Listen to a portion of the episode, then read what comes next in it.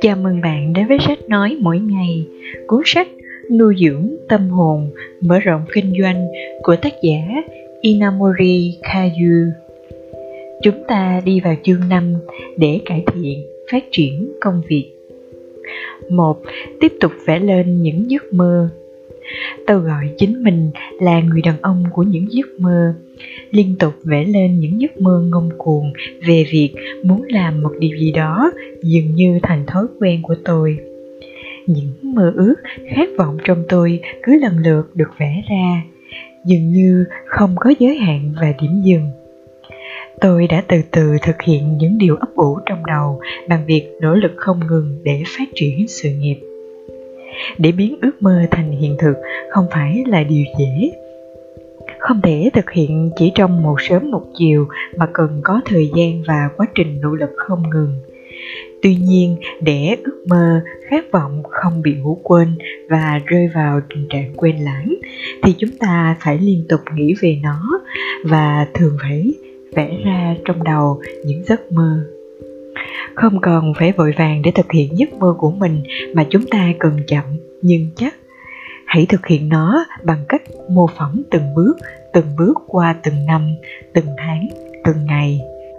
Điều này cần có một ý chí kiên định và lập trường vững vàng. Chúng ta cũng không cần quá bận tâm để để ý đến việc làm sao có một ý tưởng vững vàng theo đuổi ước mơ. Điều đó rất đơn giản. Nó sẽ tự động ăn sâu vào tâm trí của chúng ta khi chúng ta tập trung chú ý vào một điều gì đó, ngay cả chúng ta vui chơi tôi nghiệm ra điều này từ chính bản thân của mình. Chẳng hạn, khi đi dạo trên những khu phố, nếu có sự việc nào liên quan đến điều mà tôi đang quan tâm, thì ngay lập tức gây ấn tượng mạnh mẽ đối với tôi.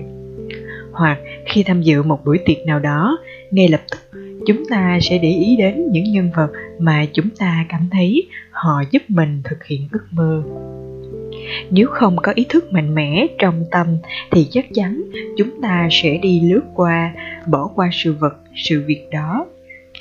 Trong tất cả mọi sự vật, hiện tượng xung quanh đều ẩn chứa những cơ hội tuyệt vời, nhưng chỉ những người có ý thức cao độ, mãnh liệt về điều gì đó mới cảm nhận được. Đối với những người không có ý thức, mục đích thì chắc chắn sẽ không nhìn thấy những cơ hội tuy nhiên, cơ hội luôn đi kèm với những thử thách. Hai, tự đốt cháy chính mình. Vật chất có thể phân làm hai loại. Loại có thể tự bốc cháy và không thể bốc cháy. Nhưng tôi nghĩ rằng có thể phân làm ba loại theo tính chất. Đó là vật chất có thể tự bốc cháy, vật không thể cháy do tính chất cấu tạo của nó, và một loại nữa là loại có khả năng cháy được loại có thể tự bốc cháy, nếu đưa đến gần lửa thì cháy rất dữ dội. Loại không có khả năng cháy thì không chỉ cháy, dù đặt vào lửa. Loại có thể cháy thì cần thêm một điều kiện nào đó làm nhân tố chất xúc tác khi đưa lại gần lửa. Con người cũng vậy, người có thể làm được mọi việc là người có ngọn lửa tự bốc cháy ngọn lửa của lòng nhiệt tình, nhiệt tâm là yếu tố cơ bản sẽ mang đến thành công. Đối với những người cho dù lại gần lửa, được trao truyền một nguồn năng lượng để tỏa sáng, đó là những người có năng lực hạn chế nhưng vẫn không thể tỏa sáng, thì đó là do họ không có khả năng tiếp nhận và không thể cảm thụ được tôi muốn mọi người không chỉ biến mình thành ngọn lửa tự bốc cháy, mà còn có thể dùng sức nóng ấy để lan tỏa, truyền nhiệt cho những người xung quanh. Tôi nghĩ rằng người cần nhất cho chúng ta, cho một tập thể, một cộng đồng, một công ty, một tổ chức, chính là người như ngọn lửa tự bốc cháy. Không nói quá lời, nhưng chính họ là người sẽ đem lại, trao truyền chất lửa và sinh khí cho người khác ba làm việc bằng sự say mê. Một người khó có thể làm nên những chuyện đại sự, một cây chẳng làm nên non. Trong một công việc cần sự chung sức, chung lòng của mọi người từ trên xuống dưới, một người ở vị trí càng cao thì vai trò và trách nhiệm càng nặng, cho nên họ rất cần sự hiệp lực, chung sức với mọi người ngay cả khi chúng ta muốn làm một công việc của mình thuận lợi, trôi chảy, để làm việc hăng say thì cần có sự trợ giúp của những người xung quanh. Làm việc hăng say không chỉ là biết mình mà biết đến người khác. Nghĩa là cũng có lúc chúng ta cảm thấy bản thân không thể làm tốt một việc nào đó, nhưng nếu biết cách cuốn hút người khác vào vòng xoáy đam mê công việc ấy như mình, mượn sức lực và trí tuệ của người khác giúp mình thì chúng ta có thể giải quyết được công việc. Do vậy rất cần sự chung sức. Trong công ty, chúng ta dễ bị cuốn vào vòng xoáy công việc giống như mạng nhện được giăng khắp nơi. Đôi lúc, chúng ta phải tìm cách thoát ra, không để mình bị vướng vào đó, nhưng đôi lúc hãy để bị vướng vào nếu chỉ quá tập trung vào vòng xoáy công việc của bản thân mà không chú ý đến vòng xoáy công việc của tập thể xung quanh, thì chắc chắn không thể cảm nhận được niềm vui của công việc và cũng không thể biết được cái hay của nó. Chúng ta có trở thành người có thức tích cực, chủ động và biết cách thoát khỏi vòng xoáy của chính mình hay không. Điều này liên quan trực tiếp đến kết quả công việc và nó sẽ ảnh hưởng đến thành công hay thất bại. 4. Trên sàn đấu sumo Tôi luôn nói tấm lấy sumo ở chính giữa sàn thi đấu. Điều này có nghĩa là khi làm việc, chúng ta nên nghĩ rằng mình đang ở chính giữa vòng tròn của cuộc thi đấu sumo. Phải làm sao để không bị văng ra khỏi cái vòng tròn ấy. Tôi nghĩ mọi người ai cũng đều có kinh nghiệm về việc thức khuya để học bài đến kỳ thi. Do sợ rớt nên cố gắng nhiều khi thức trắng để học thi và cũng do quá gấp, không học bài kịp nên nhiều người rất lo sợ và tuyệt vọng. Ngày thi luôn được quy định sẵn từ trước nên nếu muốn không rớt, muốn được điểm cao thì họ không đợi nước đến chân mới nhảy mà phải chuẩn bị và học từ trước. Nhưng rất nhiều người đã không thể làm như thế. Trong môn sumo cũng có người đã biết phát huy đòn chân để vật ngược trở lại, hạ gục đối phương tôi nghĩ rằng vị trí phù hợp nhất để thực hiện đòn dưng đó là chính giữa sàn đấu. Thực ra cuộc sống cũng giống vậy, khi ở giữa chính vòng tròn của sàn đấu, chúng ta cảm thấy an toàn, nhưng nếu bị đẩy vào mép hoặc góc thì cảm thấy hoảng hốt, bế tắc. Nhưng chính trong lúc tưởng chừng như nguy hiểm nhất, bế tắc nhất trong tình thế như ngàn cân treo sợi tóc vô cùng nguy hiểm, thì chúng ta sẽ buộc phải dồn hết sức tâm trí, suy nghĩ nhằm tìm cách để giải nguy. Khi đó, chỉ còn cách dùng toàn sức lực của mình, không chỉ phải trụ vững trên sàn mà còn phải tấn công ngược trở lại đối phương. Tóm lại, trên sàn đấu sumo hay khi gặp phải tình huống khó khăn trong cuộc sống, chúng ta đều phải như vậy chúng ta hãy suy nghĩ về những khó khăn ấy và tìm cách đối diện trực tiếp với nó. Tôi tin rằng càng trong hiểm nguy, khó khăn, chúng ta cần có dịp bộc lộ khả năng của mình. Nếu như chúng ta luôn sống, làm việc trong một môi trường quá nhẹ nhã, an toàn, ít thử thách, sóng gió và biến động, thì cuộc đời của chúng ta chắc cũng buồn chán, tẻ nhạt vì sự quá tĩnh lặng, bằng phẳng năm, thận trọng và dũng cảm. Có thể phân thành hai loại người chủ yếu là người nhút nhát, tỉ mỉ, tinh tế hướng nội và người hoạt bát, khởi mở, mạo hiểm hướng ngoại. Tôi cho rằng trong công việc cần thiết phải có sự cộng hưởng của hai loại người này xem kịch trên TV, chúng ta thấy những kiếm sĩ ăn mặc rất xề xòa, vừa đi vừa ăn, vừa uống rượu, nhưng khi họ phát hiện ra bước chân của kẻ thù len lén từ phía sau, thì xẹt một cái nhanh như cắt, họ đã dùng gươm chém qua ngang vai. Chúng ta thường thấy rất thích thú khi thấy cảnh đó. Với những nhân vật dũng cảm đó thì trong họ chắc chắn một phần gọi là sự nhạy cảm và tinh tế nếu chỉ đơn thuần có lòng dũng cảm thôi thì chưa đủ để làm nên những điều tuyệt vời. Còn nếu chỉ có sự tinh tế, nhạy cảm thì không thể có dũng khí. Lòng can đảm, đương đầu với khó khăn và thử thách mới. Trong công việc của chúng ta phải làm sao để kết hợp được cả hai yếu tố này và càng trang bị chúng như là sự bổ sung cho tính cách hai mặt của bản thân. Dù theo tình huống mà sử dụng cho đúng người đúng cách. Tôi nghĩ rằng người nhạy bén, tinh tế sau nhiều lần trải nghiệm sẽ dần dần tích lũy cho bản thân dũng khí thật sự và điều đó sẽ trở thành bản chất của anh ta. Tuy nhiên, không có nhiều người giống vậy ngay từ lúc đầu. Do vậy, những người nhạy bén, tinh tế cần được tích cực tìm kiếm những cơ hội để rèn luyện và thử thách chính mình. Đồng thời, phải tập cho mình được những dũng khí và lòng can đảm. 6. Thói quen chủ nghĩa cầu toàn Tôi thuộc kiểu người đòi hỏi cao, luôn tìm kiếm và theo đuổi sự hoàn mỹ, nghĩa là theo chủ nghĩa cầu toàn, hoàn hảo trong công việc. Có nhiều người trong công ty cho rằng việc này nếu làm đạt đến 90% là quá tốt rồi.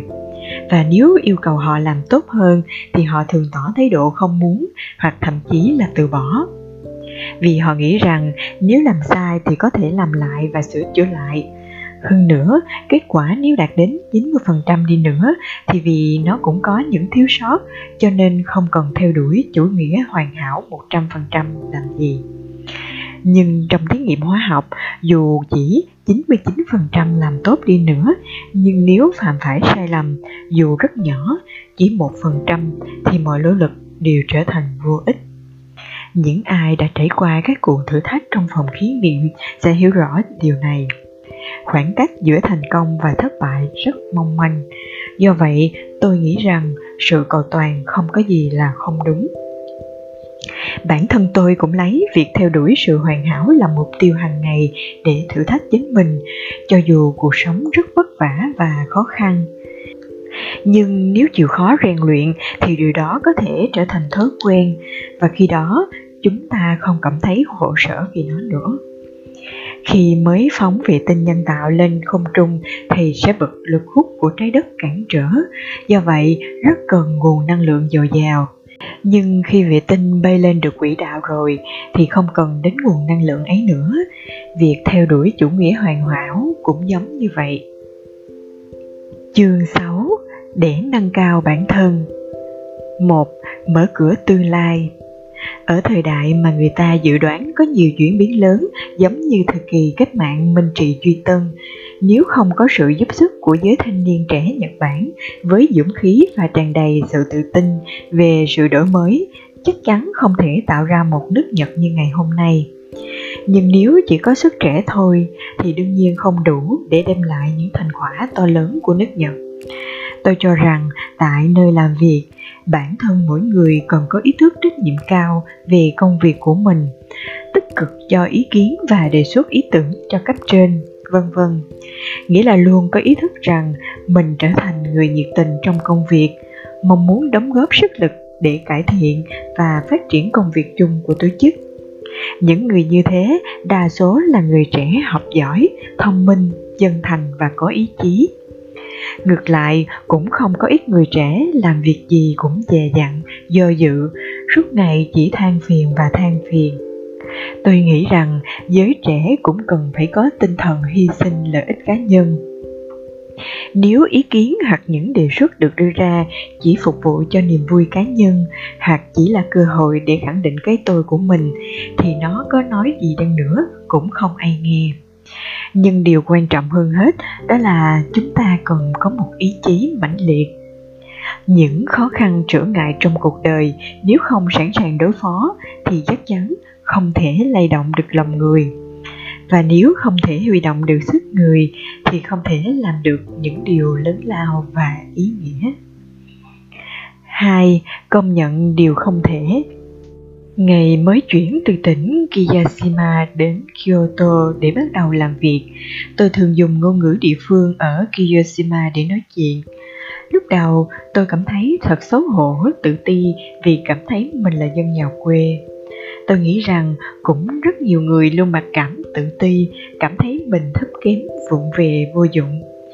Nhưng tôi đã nhìn nhận một cách chân thực về cảm giác đó nên tôi đã không thấy tự ti và mặc cảm tôi nghĩ rằng mình là một người nhà quê không biết gì về nhân thế thái trong thế giới này kiến thức cũng không mặc dù tốt nghiệp đại học nhưng đó chỉ là một trường đại học ở tỉnh Do đó, khi so với những người tốt nghiệp ở Đại học Kyoto, nơi được gọi là đỉnh cao của các trường đại học ở Nhật, thì đương nhiên thực lực không bằng họ. Từ bây giờ trở đi, mình phải nỗ lực học hơn nữa.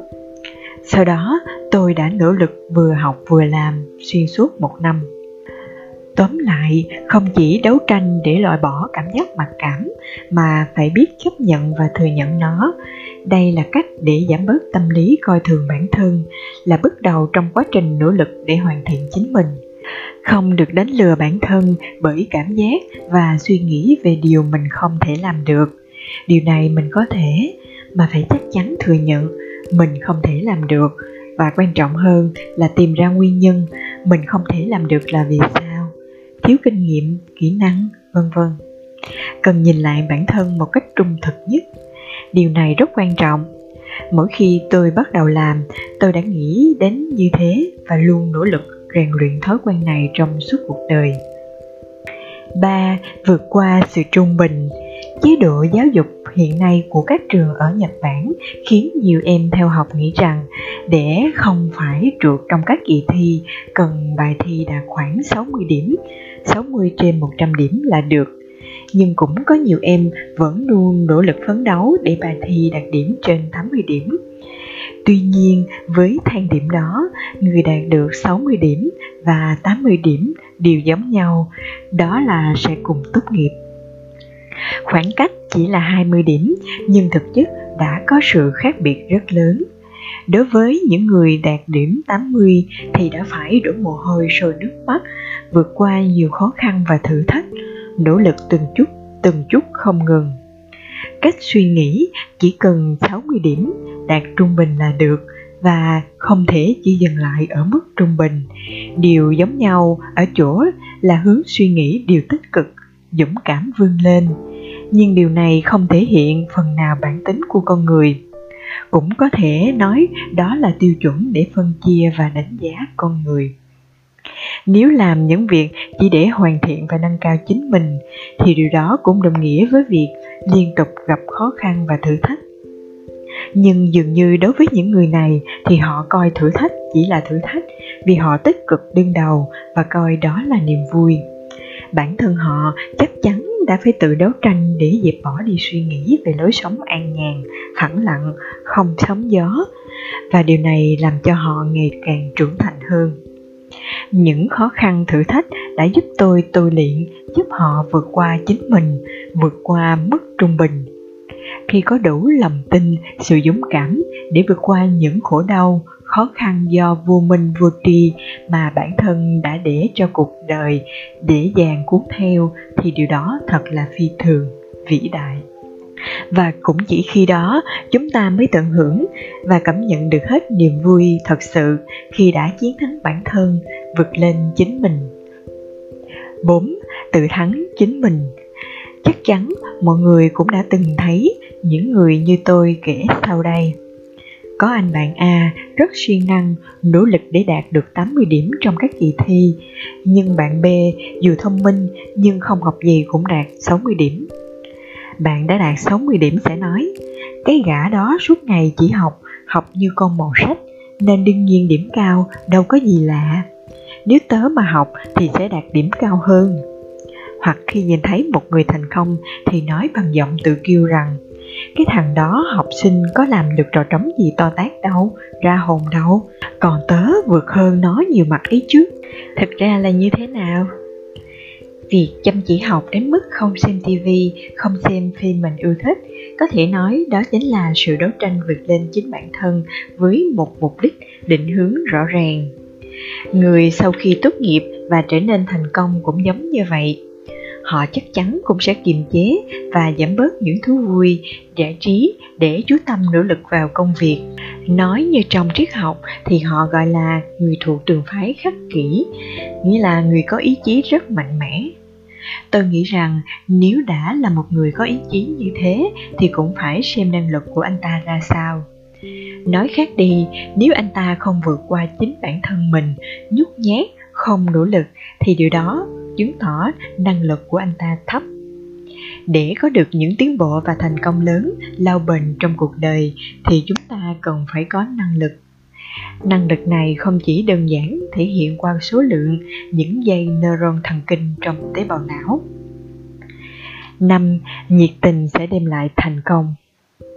Khi đánh giá ai đó, người ta thường dựa vào tài năng và năng lực, nhưng tôi rất coi trọng sự nhiệt tình vì tôi cho rằng mức độ thành công sẽ tỷ lệ thuận với lòng nhiệt tình. Nếu có sự nhiệt tình thì dù khả năng hạn chế, nhưng người đó vẫn tạo ra sự sự ảnh hưởng với những người có khả năng xung quanh mình.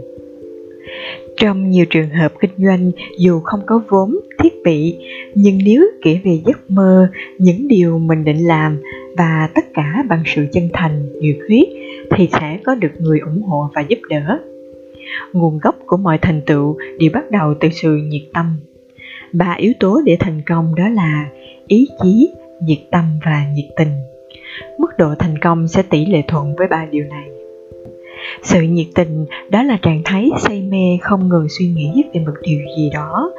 Nhưng trong thực tế, khó ai có thể liên tục nghĩ về một điều gì trong suốt một ngày ý tôi là muốn nói là chỉ cần để tâm mình lưu ý đến một việc gì đó một cách thường xuyên, đừng để nó bị lãng quên. Khi ta lưu tâm thì điều mình muốn sẽ dần dần thẩm thấu vào những tế bào não, nơi chứa ý thức tiềm ẩn.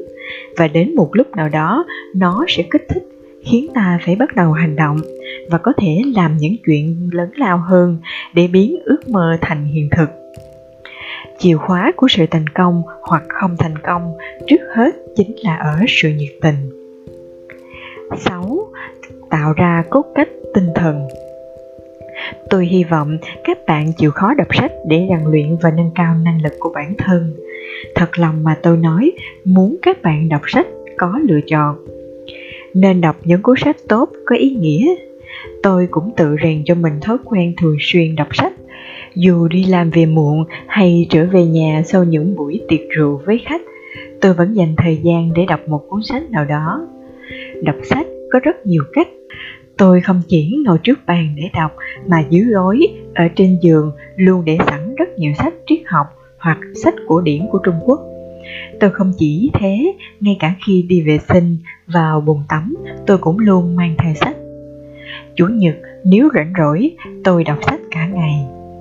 Mọi người nghĩ rằng tôi trải qua một ngày bận rộn thì làm gì có thời gian để đọc sách. Nhưng thực tế, dù thời gian eo hẹp, tôi vẫn dành thời gian để đọc, cảm thấy đó là một điều thân thuộc, không thể thiếu. Tôi đọc say mê đến mức có thể quên mọi thứ xung quanh dĩ nhiên mọi người đều làm việc rất bận rộn, dù vất vả và chính trong tình huống này, việc tự rèn luyện mài dũa bản thân vượt qua khó khăn là điều quan trọng nhất.